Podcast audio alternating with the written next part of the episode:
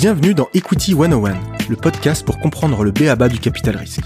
Je m'appelle Alexis Ménard, je suis investisseur chez Go Capital et mon objectif est de partager avec vous tous les meilleurs conseils et retours d'expérience pour comprendre le capital risque et le financement des startups. Pour cela, j'interviewe toutes les semaines des entrepreneurs qui ont créé des boîtes incroyables et les investisseurs VC qui les financent. Si vous appréciez ce podcast et souhaitez recevoir toutes les semaines les nouveaux épisodes dans votre boîte mail, n'hésitez pas à vous inscrire à la newsletter sur equity101.io.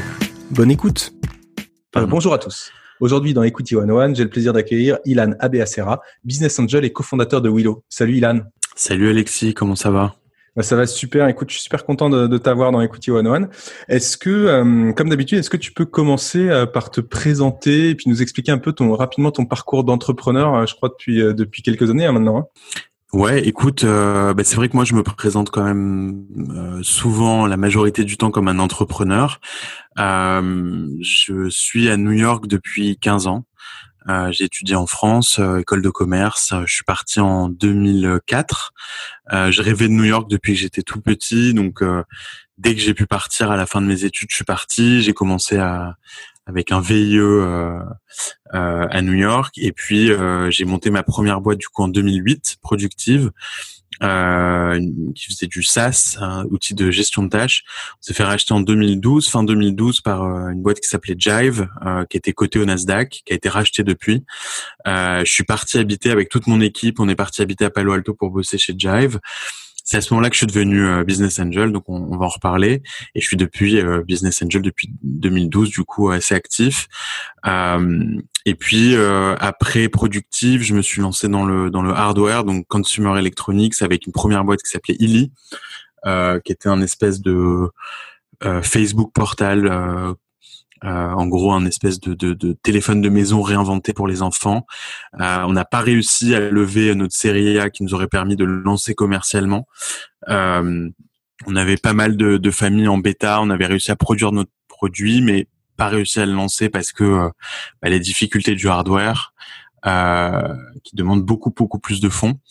Euh, et puis euh, et puis donc du, depuis Willow, donc depuis mars 2017 où j'ai rejoint un père et son fils, un père dentiste de Limoges, Jean-Marie de Gentil, qui a inventé un robot qui automatise le brossage de dents que j'ai rencontré en mars 2017 euh, et son fils Hugo euh, qui était CEO de cette boîte qui est venu euh, aux États-Unis chez The Refiners et qui m'a contacté comme ça et que j'ai rejoint du coup en tant que cofondateur il y a trois ans. Donc voilà, je suis derrière Willow, un des founders derrière euh, pas mal d'investissements en tant que business angel et aussi derrière un podcast, euh, comme tu le sais, qui s'appelle We Are New York. Et qui est un super podcast qu'il faut écouter euh, parce qu'ils ils sont passionnants tes, tes épisodes.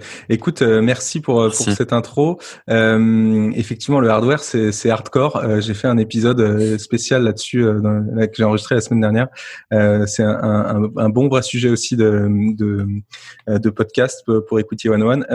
et il y a quand même une actualité là aujourd'hui euh, on est le, 26 juin et, euh, et vous avez fait le lancement de, Willow, hein, c'est ça? Ouais. Écoute, on a fait euh, le lancement le 24 juin, donc de ce qu'on appelle le Pioneer Programme. En gros, c'est une espèce de bêta élargie.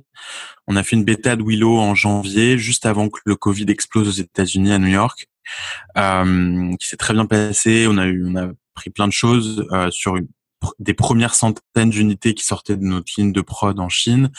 Euh, et puis euh, maintenant, on est prêt justement pour le premier batch de 1000 unités, qui est un batch qu'on appelle de pré-production, donc vraiment euh, similaire à ce qu'on va sortir comme produit final dans la foulée. Euh, et euh, où on va demander de ces justement de ces pionniers pas mal de feedback, euh, de bosser avec nous pour nous aider à, comprendre là où on est bon, là ce qu'on, enfin là où on peut encore améliorer certaines choses, par exemple au niveau software ou autre, avant notre lancement commercial. Donc voilà, on est hyper content d'avoir enfin pu dire un peu plus ce sur quoi on bosse depuis depuis des années beaucoup beaucoup de boulot derrière ce, ce lancement. Ouais. ouais, bah en tout cas bravo parce que et puis il y a de l'attente parce que j'ai échangé avec un pote là tout à l'heure en disant bah tiens je vais attaquer l'enregistrement avec euh, Ilan et il me disait ah est-ce que tu peux m'avoir un, une brosse à dents etc etc donc il y a, il y a de l'attente il y a de l'attente donc je vous souhaite le meilleur pour le pour Willow.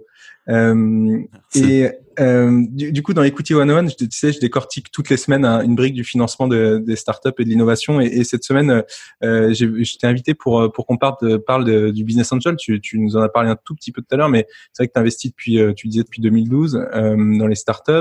Euh, tu quelques faits d'armes hein, parce que je regardais sur sur ton LinkedIn, euh, on peut retrouver Sunrise qui a été acquis par par Microsoft. 8.ai euh, acquis par, par Facebook, tu as été investisseur, je crois, chez Algolia, Checker, Cowboy et puis encore plein d'autres.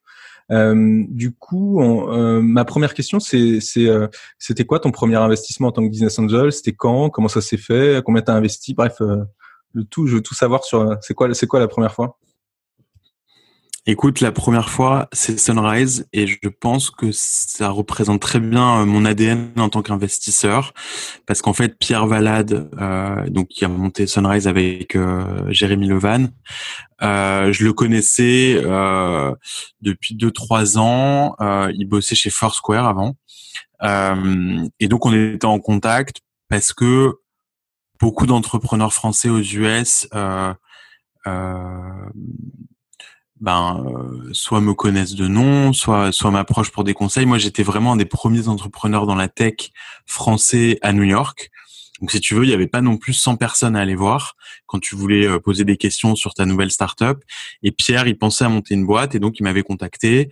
Euh, et j'avais été Sunrise dans sa plus euh, simple euh, version bêta du début, qui était en fait un email où tu recevais tes événements du calendrier tous les matins, euh, comme enfin lever du lever du soleil, euh, sunrise. Euh, donc j'avais testé, il était encore chez Foursquare et puis et puis il commençait un peu à penser à monter cette boîte. Entre temps, j'ai vendu Productive et j'ai commencé à investir. Et, et j'étais, je crois, vraiment des tout tout premiers qu'il a pitché pour sa première levée de fonds. Et euh, pour moi, c'était un no-brainer. quoi. J'adorais Pierre. Je trouvais que c'était un très très bon product euh, guy. Il était français aux US. Et puis sans en reparler, mais c'est ma grosse grosse thèse euh, d'investissement. Je pense que les Français, euh, l'engineering français aux États-Unis est très très bon et en moyenne fait des très très belles boîtes et donc je trouve que c'est une super thèse d'investissement et j'ai commencé un peu par hasard là-dedans parce que c'était mon deal flow, c'était les gens que je voyais, c'était ces entrepreneurs français qui avaient besoin de conseils euh, et c'est comme ça que je suis rentré dans, dans Sunrise. Euh, donc euh, Sunrise c'était vraiment mon premier investissement. Euh, J'avais investi 25 000 dollars. D'accord. Et donc donc c'était un, un, un, tour de seed, hein, c'est ça hein? Oui, euh, alors je ne me rappelle plus exactement de la taille du tour, mais c'était un petit tour hein, de, mémoire. On parle de quelques centaines de milliers de dollars avec une valo à, à ouais 3-4 millions de dollars. D'accord. Et, du coup, euh, toi, toi, tu as, un portefeuille qui est, euh, qui est assez impressionnant quand on, quand on fait la liste un peu des, des, des, des deals. Euh, comment tu fais pour, euh, pour sourcer tes projets? Tu en as parlé un peu avec le, le, network, mais, mais globalement, comment, comment ça se passe pour, pour avoir l'opportunité d'investir dans les, dans les bons projets finalement? Écoute, euh, moi j'ai un, en fait je suis devenu investisseur parce que un, euh, ben, je commençais à avoir de l'argent à investir et et, et comme j'étais dans ce monde, euh, je trouvais que c'était la meilleure façon pour moi de de de de, de faire fructifier mon, mon, capital en fait euh, versus tu vois l'immobilier ou d'autres choses. Et deux, j'ai un deal flow organique, mais complètement organique. Et ce deal flow organique, il est fait de Français aux US. Et, et c'est comme ça que donc j'ai rencontré Pierre, mais c'est comme ça aussi que j'ai rencontré, euh, tu vois, euh, alors par exemple euh, Nicolas Dalgolia, euh, c'était Alice de The Family qui m'avait demandé de passer euh, à The Family pour une session de de de d'advising, tu vois, à quelques-unes des startups. Et dedans, il y avait Algolia. Euh, et il, il, me dit à ce moment-là qu'il est en train de closer son tour et moi je suis complètement séduit par le produit. J'ai fait un peu de forcing pour qu'il me laisse une place dans le tour et puis je suis rentré comme ça. un autre exemple, c'est Checker. Checker, c'est une boîte qui est pas très connue en France, mais qui est une des plus successful euh, montées par des Français aux US. Euh, Checker, ils sont valorisés à 2 milliards aujourd'hui, hein, au moment où je te parle.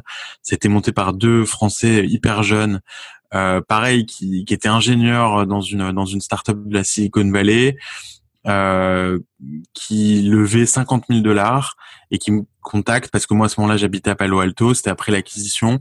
Et euh, on va déjeuner ensemble et ils me pitchent leur truc et je me dis bon, ils sont vraiment très jeunes, ils ont pas du tout d'expérience entrepreneuriale, mais par contre ils sont sur un sujet euh, euh, que je trouvais bouillant, puisqu'en gros ils, font du background check as a service, donc par exemple les Uber, les Lyft, les DoorDash, euh, en France ce serait les Deliveroo, etc., euh, qui ont des drivers.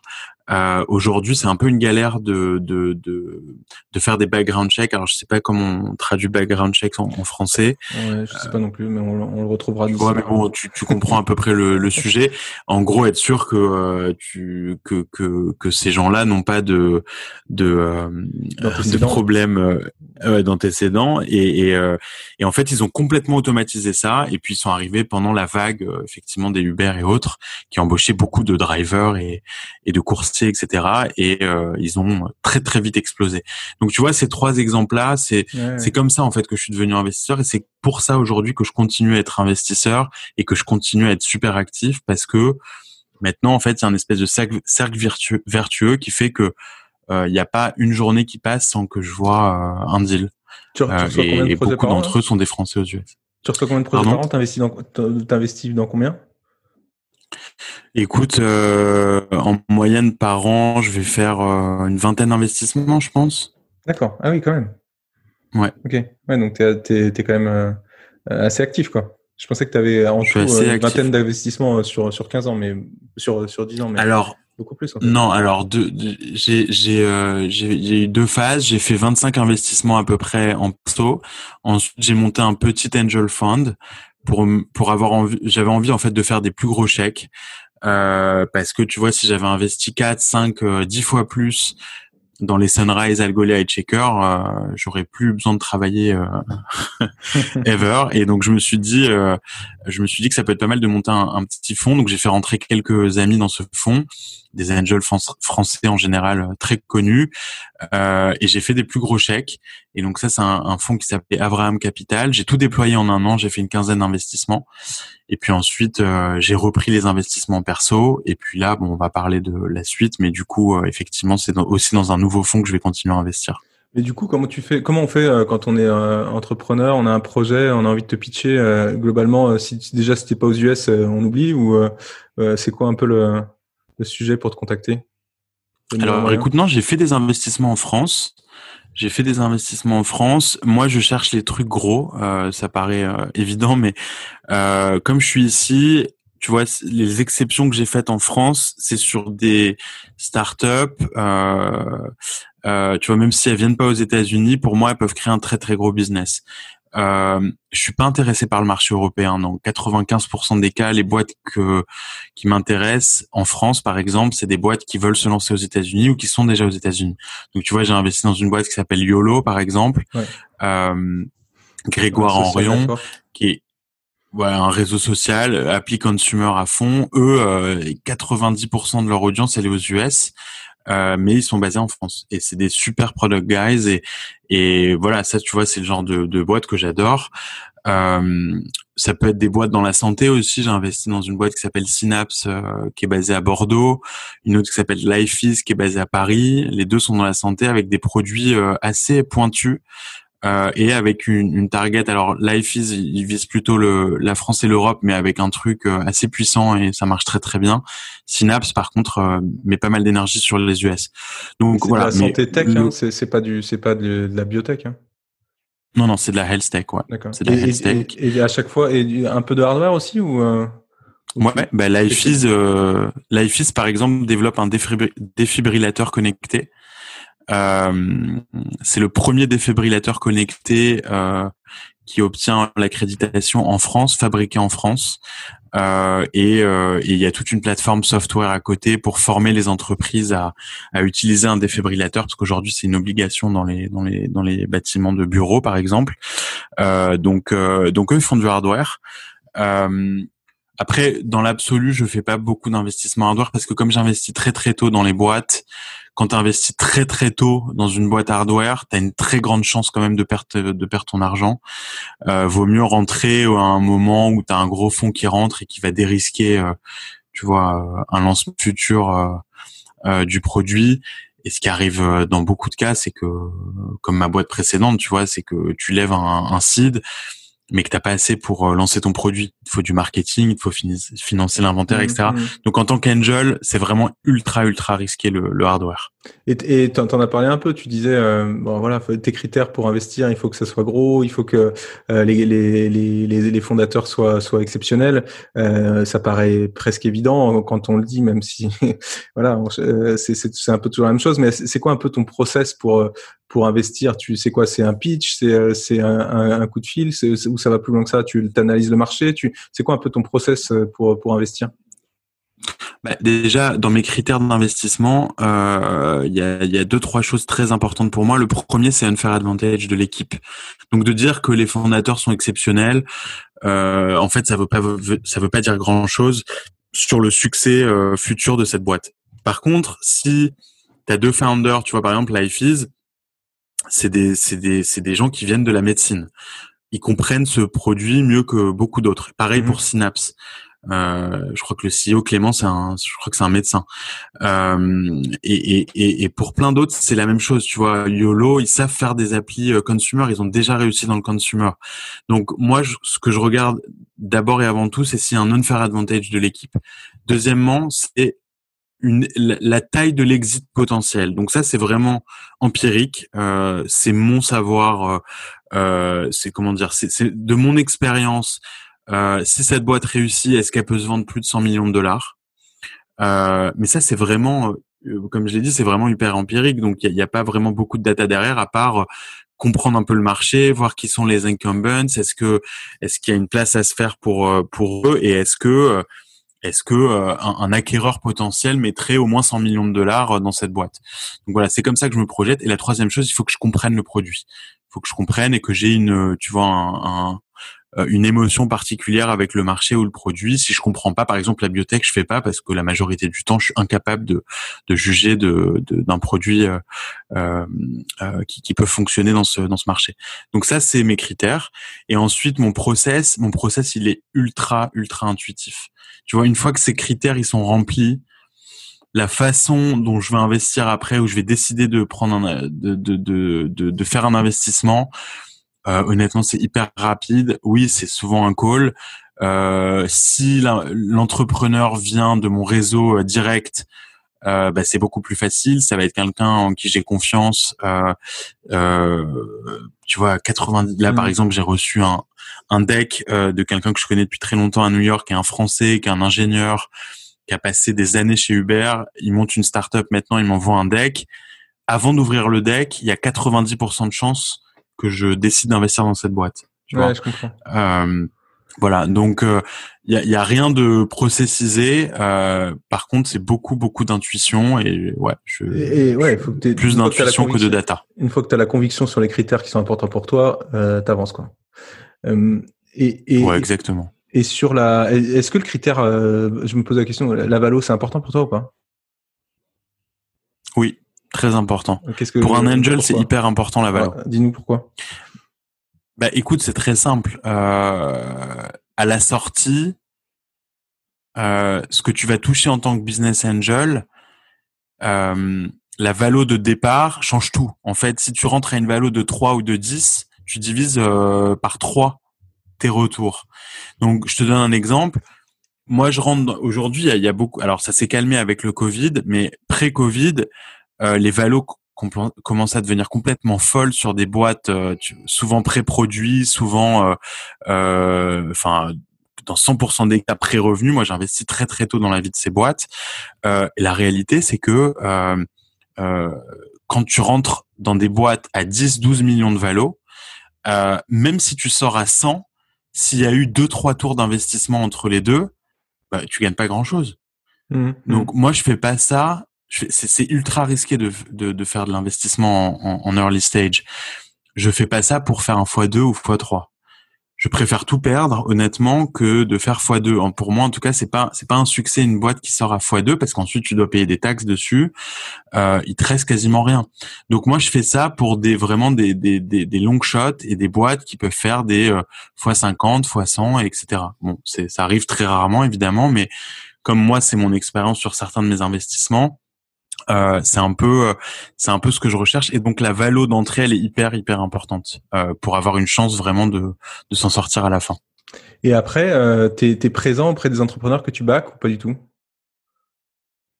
Je suis présent quand on me demande d'être présent. Je peux être hyper impliqué euh, euh, quand, par exemple, j'ai investi dans une boîte qui s'appelle Hermes Robotics à San Francisco, qui est un Français qui développe un, un, véhicule autonome de cleaning des rues.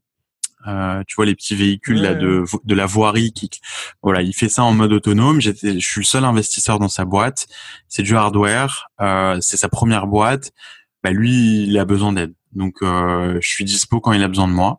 Et puis tu as d'autres boîtes qui n'ont d'ailleurs la quasi, quasi majorité des, des, startups dans lesquelles j'investis qui n'ont pas besoin d'aide et qui qui font pas appel à toi, euh, qui t'envoient des updates et, euh, et, des fois dans les investor updates tu vas avoir à la fin euh, asks et tu vois des questions ou des des, des intros euh, euh, qu'on va te demander et, et, là je suis, je suis toujours là quand, quand il y a besoin mais dans 85 90% des cas les investisseurs sont assez assez discrets. Et du coup, euh, là, quand tu rentres en early stage, tu rentres avant les fonds, hein? Ça m'arrive de rentrer quand même en même temps que des fonds. Euh, donc euh, moi j'aime bien d'ailleurs être accompagné d'au moins un fonds. C'est ce que je recommande beaucoup aux entrepreneurs. Je trouve que la mode en ce moment c'est euh, on veut pas de on veut pas de fonds, on veut que des business angels et on fait un précide qu'avec des angels. Euh, je trouve que c'est une erreur parce que souvent tu as besoin d'un bridge avant ton round d'après et ça les angels peuvent jamais le faire. Et donc d'avoir au moins un fonds, tu vois, qui est capable de te bridger de 100, 200, 300 k euh, pour euh, arriver plus proche d'un milestone qui va te permettre de lever un vrai seed ou un série A, euh, c'est un énorme avantage. Donc je t'avoue que moi je suis rassuré quand il y a un fonds à mes côtés. Euh, je suis un angel donc je suis jamais lead. Euh, ça ne me dérange pas non plus de rentrer s'il n'y a pas de fonds quand j'ai un vrai voilà quand j'ai un vrai bon feeling avec avec avec la boîte ou avec les entreprises. Et, euh, qu'est-ce que tu penses de, euh, du dernier du dernier tour de, de la startup Front là, euh, qui a fait un, un, tour de série C de 50 millions de dollars, je crois, qu'auprès de Business Angel, alors qu'avant elle avait élevé auprès de auprès de fonds plus plus conventionnels. c'est c'est quoi? C'est une exception ou c'est c'est une tendance qu'on que, que tu vois sur le marché? Moi, j'ai trouvé que c'était très smart. Euh, J'espère que ça va devenir euh, une tendance. J'ai vu une autre boîte récemment qui a fait la même chose. Euh, bah, en fait, ce qui se passe, c'est qu'il y a de plus en plus de, de, de, de, unicorns et donc des CEO, des founders, si tu veux, qui commencent à faire un peu de secondaire, c'est-à-dire qui vendent un peu leur boîte au fur et à mesure, euh, qui vendent pardon de leur part au fur et à mesure des rounds avant des IPO et donc qui ont des fonds pour investir dans d'autres boîtes. Et ça, je trouve que c'est hyper intéressant d'avoir ce genre de d'investisseurs dans ton tour euh, parce qu'ils sont passés par là où là où tu vas passer toi aussi. C'est les, les étapes d'après et donc souvent, ça peut être euh, encore plus pertinent que d'avoir des très gros fonds d'investissement qui sont souvent moins opérationnels. Alors c'est pas tout le temps vrai. Tu as des fonds comme euh, Andreessen Horowitz, Sequoia ou, ou les partenaires là-bas euh, sont souvent des anciens entrepreneurs, mais t'as pas tout le temps la chance d'avoir ce genre de partenaires. Et donc perso, j'ai trouvé que c'était super smart comme euh, euh comme euh, comme tour de table et j'espère que ça va ça va un peu se généraliser. Est-ce qu'il y a des, je me posais aussi la question euh, en préparant l'interview, est-ce qu'il y a des projets qui sont finançables par des business angels, euh, mais pas par des VC Est-ce que ça, est-ce que, est-ce que ça, ça existe ça, des, des profils de projets qui finalement sont, ouais. Comment, est-ce que tu peux nous en dire un peu plus? Il y en a pas, il y en a pas beaucoup, mais je, je dirais que alors en tout cas, ce seraient pas les projets qui moi m'intéresseraient en tant que business angel parce que a priori, ce seraient des projets plus petits, tu vois, des, des boîtes qui pourraient sortir euh, à, à, des valos euh, plus basses euh, et donc qui n'intéressent pas les VC. Tu vois, les VC sont là pour euh, les boîtes. Euh, alors, ça dépend de ton stage, mais tu vois, un, un, un fonds euh, seed qui a 20, 30, 40, 50 millions sous gestion, bah, à partir de d'exit à 100 millions, il commence à gagner de l'argent. Un fonds comme Sequoia Capital ou Kleiner Perkins ou les autres, eux, ils veulent des unicorns. Et un angel, bah, comme comme tu l'as dit, un angel, bah, justement, c'est avant ces fonds même de précide. Et donc eux normalement ils sont ils sont ok avec des, des sorties à 30, 40, 50 millions. Moi ça me suffit pas. Euh, mais il y en a qui se satisfassent de ça. Euh, il y a aussi un autre profil de startup, mais honnêtement, on en voit quand même très très peu. C'est des startups, par exemple, qui vont prendre que des angels, mais qui vont reverser des dividendes. Euh, et donc ça, euh, honnêtement, j'en connais pas, mais ça peut, ça peut arriver, ça peut séduire euh, des angels parce que tu vas avoir des retours sur revenus euh, euh plus récurrents. Après, si tu cherches des exits et que tu arrives à, convaincre que des angels, a priori, c'est que ta boîte est pas sur un marché énorme, que les exits vont être quand même beaucoup plus petites. Et du coup, euh, quand, quand, tu parles d'exit, toi, comment ça se passe? Tu sors à quel moment? Euh, Sur quel tour de financement? Est-ce que tu suis déjà les tours de financement? Et, et tu, tu, sors, tu sors, tu sors sur quelle manière? Tu te fais racheter ton, tu, tu fais du cash out avec avec les tours de financement qui, qui suivent? Comment ça se passe? Il y a, franchement, il y a de tous les scénarios. Euh, je vais sortir au moment d'une vraie sortie, euh, d'un rachat. J'ai pas été jusqu'à une IPO pour l'instant, mais je pense que par exemple Checker, c'est là où ils vont aller. Euh, et puis je peux sortir à des rounds euh, C, D, euh, E. Euh, quant à l'opportunité de sortir, en général, à partir d'un série D, on va proposer aux angels de, de sortir s'ils le veulent. Le problème avec ça, c'est que souvent, c'est des VC euh, assez requins qui vont essayer de te racheter des parts et qui vont te négocier des valos. Euh, tu vois, en gros, ils vont te racheter avec 10, 15, 20, 30% des fois de discount sur la valo du tour. Euh, en question. Et donc bon, moi ça m'intéresse pas toujours, mais euh, voilà, des fois ça peut être intéressant, des fois tu as besoin de liquidité. Euh, moi je suis pas fermé sur ma stratégie là-dessus, euh, c'est vraiment l'opportunité. Et sinon tu, tu suis toi sur les tours de financement ultérieurs? Alors ça m'arrive, je le fais, euh, mais tu vois par exemple je vais faire pré-seed et, et parfois on va dire dans 60% des cas je vais faire seed. Euh, ça m'est arrivé je pense d'avoir fait aussi série A mais pas après parce que après si tu veux tu dois souvent investir plus que ce que tu as investi au début euh, avec un risque quand même plus gros parce mmh, que mmh. parce que tu commences à arriver à des valos plus hautes. Et, euh, et, du coup, euh, quand on te propose de sortir la série D, euh, ça, ça, ça m'a amené la, m'amène la question du la cohabitation avec les VC.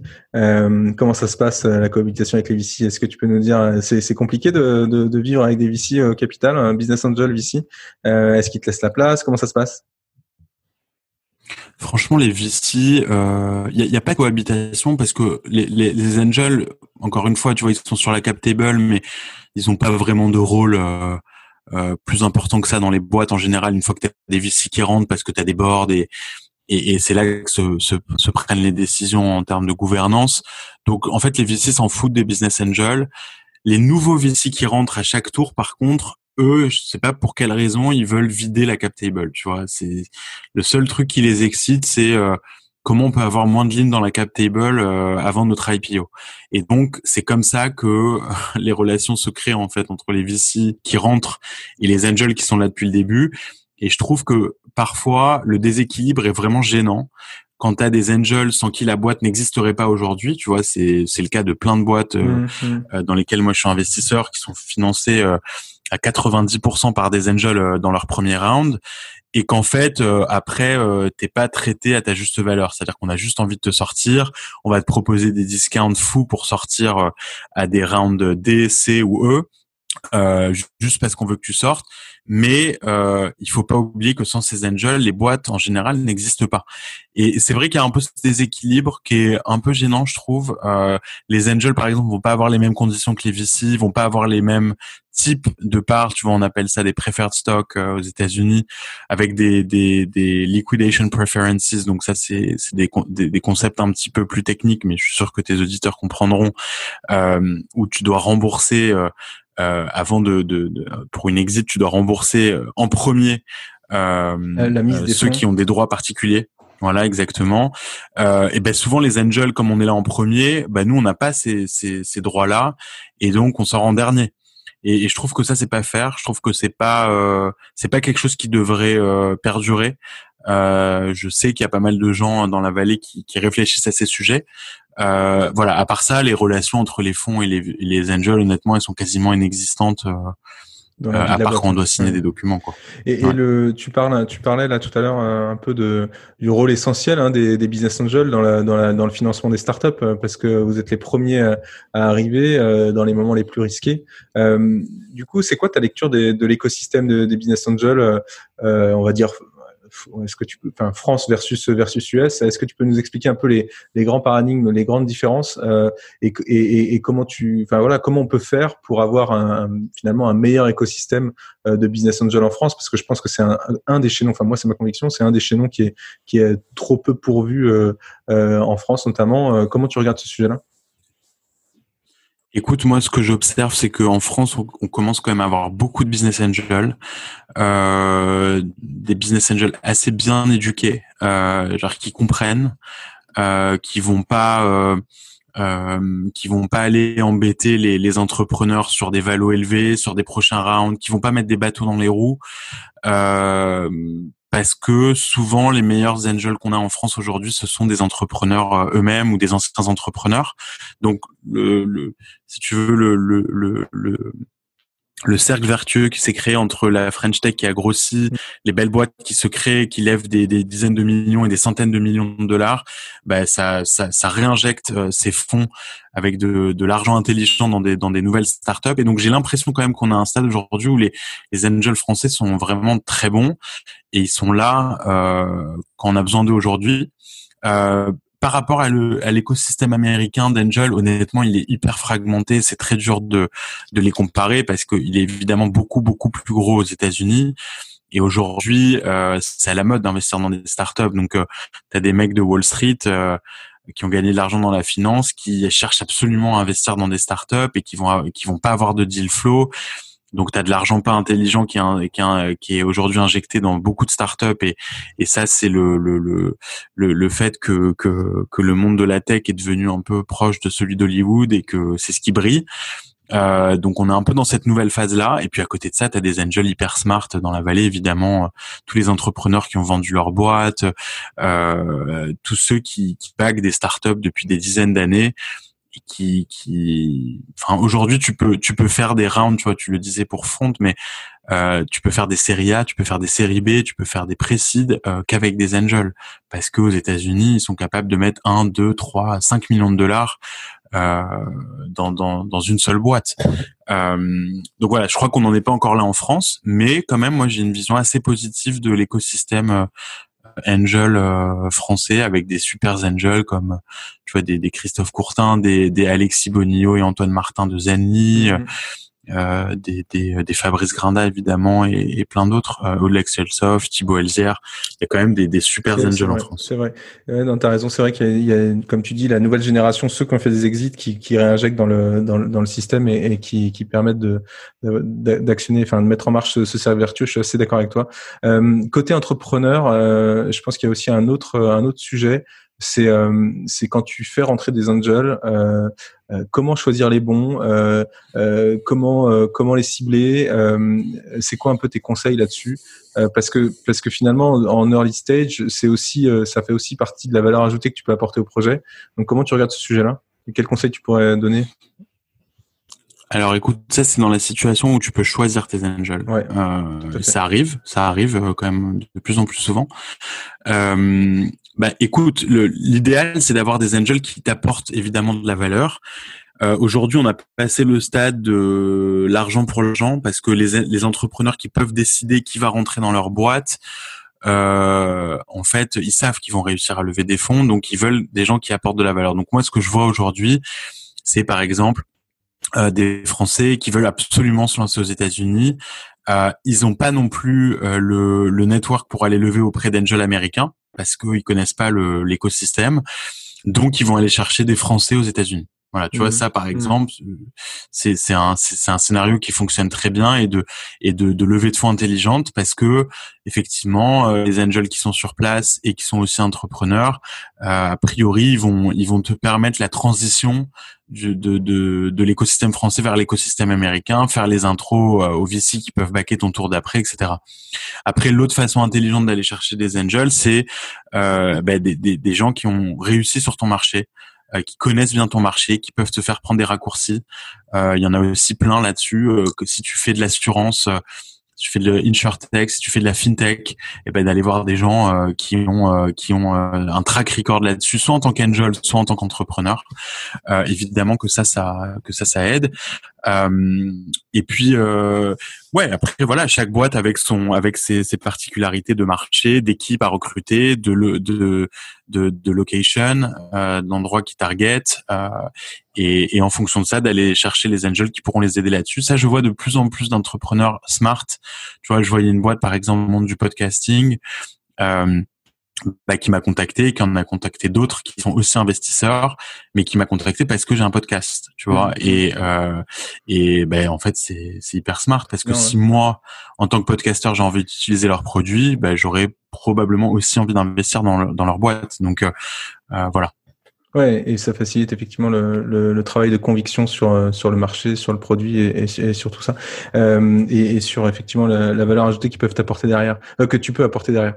Euh, y a, y a, on arrive à la fin de l'interview là, euh, c'était super intéressant. Je te remercie beaucoup pour pour tout ça. Il y a une dernière un dernier sujet que je voulais aborder avec toi et, qui est et normalement on va réussir à coordonner la sortie du podcast avec l'actualité de, de, cette nouvelle, mais tu tu vas lancer un, un, un fonds là très bientôt.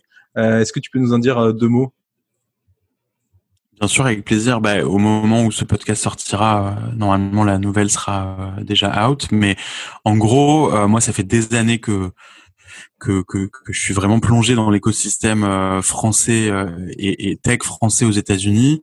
Ça fait des années que je parle au fond français de l'opportunité qu'il y a de paquer les Français aux US de la manne que c'est en fait et, et de, de, du fait de, de si tu veux du success rate de ces entrepreneurs là on a des tonnes aujourd'hui d'exemples tu vois des, des Content Square des des PeopleDoc euh, des euh, des Dataiku des Datadog euh, euh, Apani euh, Checker Algolia enfin je peux t'en citer plein. Euh, toutes ces boîtes elles ont comme particularité d'avoir des Français à leur tête et de faire de la tech mais vraiment soit soit on est très fort en produit, soit on est très fort en engineering, mais en tout cas c'est l'unfair advantage de ces Français. Euh, il y a toujours eu un gap au moment du précis pour financer ces Français-là. Euh, comme je te l'ai dit, bah, soit ils n'ont pas l'écosystème américain dans leur network, soit ils n'ont pas vraiment envie non plus d'aller avec des, des, des, fonds, des fonds français parce que euh, ils veulent se lancer aux US. Et donc, donc voilà, nous, on a décidé de, de, de se rejoindre avec euh, Carlos Diaz, euh, qui est lui basé à San Francisco depuis dix ans, qui avait monté de Refiners, qui est un espèce de d'accélérateur euh, euh, qui baquait aussi certaines startups qui venaient de France.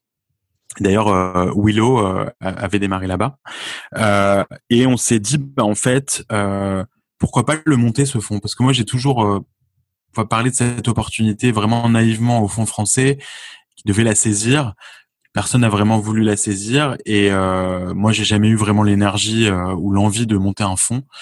Euh, et finalement, bah là, ça s'est fait pendant le Covid. On a décidé avec Carlos de le faire euh, et, et, ça s'appelle donc Diaspora. Euh, son, le, le, site est diaspora.vc euh, et euh, donc c'est un rolling fund donc géré par Angelist. Le backend est géré par Angelist à 100%. Rolling fund, ça veut dire que tous les quarters, en gros, on peut faire entrer des nouveaux investisseurs. Et en fait, chaque quarter euh, est techniquement un nouveau fonds. Ok. Euh, donc, euh, donc pour nous, c'est un, modèle de fonds qui est top, qui est un modèle de fonds un peu evergreen, où les investisseurs peuvent rentrer et sortir à chaque fois qu'il y a une exit d'une de nos boîtes. Donc hyper simple, hyper souple. Euh, et nous, ça nous permettait de monter le fonds aussi hyper rapidement avec Angelist. Et, euh, et on a fait cette levée de fonds euh, pour le premier closing bah, qui a lieu au moment où je te parle. Euh, pendant le Covid, on savait pas du tout si les gens allaient nous suivre. Et en fait, ils nous ont suivis. On a des super noms. Alors, je sais pas trop si je peux les citer, mais on a on a des LP qui sont vraiment des LP prestigieux de la French Tech, de la tech française un peu partout dans le monde. Puis si, si je peux pas les citer, je les enlèverai au montage. euh, non, mais on a par exemple, on a on a Xavier Niel et on a on a Alexis de Zenly, euh, voilà, et, et plein d'autres euh, qu'on est vraiment hyper fiers et, qui prouvent que euh, qu'il y a un créneau à prendre. Nous, on a envie de devenir cette marque qui va baquer les Français qui font de l'engineering, qui font de la, de la tech et du produit et qui visent les US en précide. Nous, on a envie de devenir cette marque-là, de devenir le go-to à qui on, on vient proposer ces deals en premier. et d'ailleurs, on va baquer aussi des boîtes en France.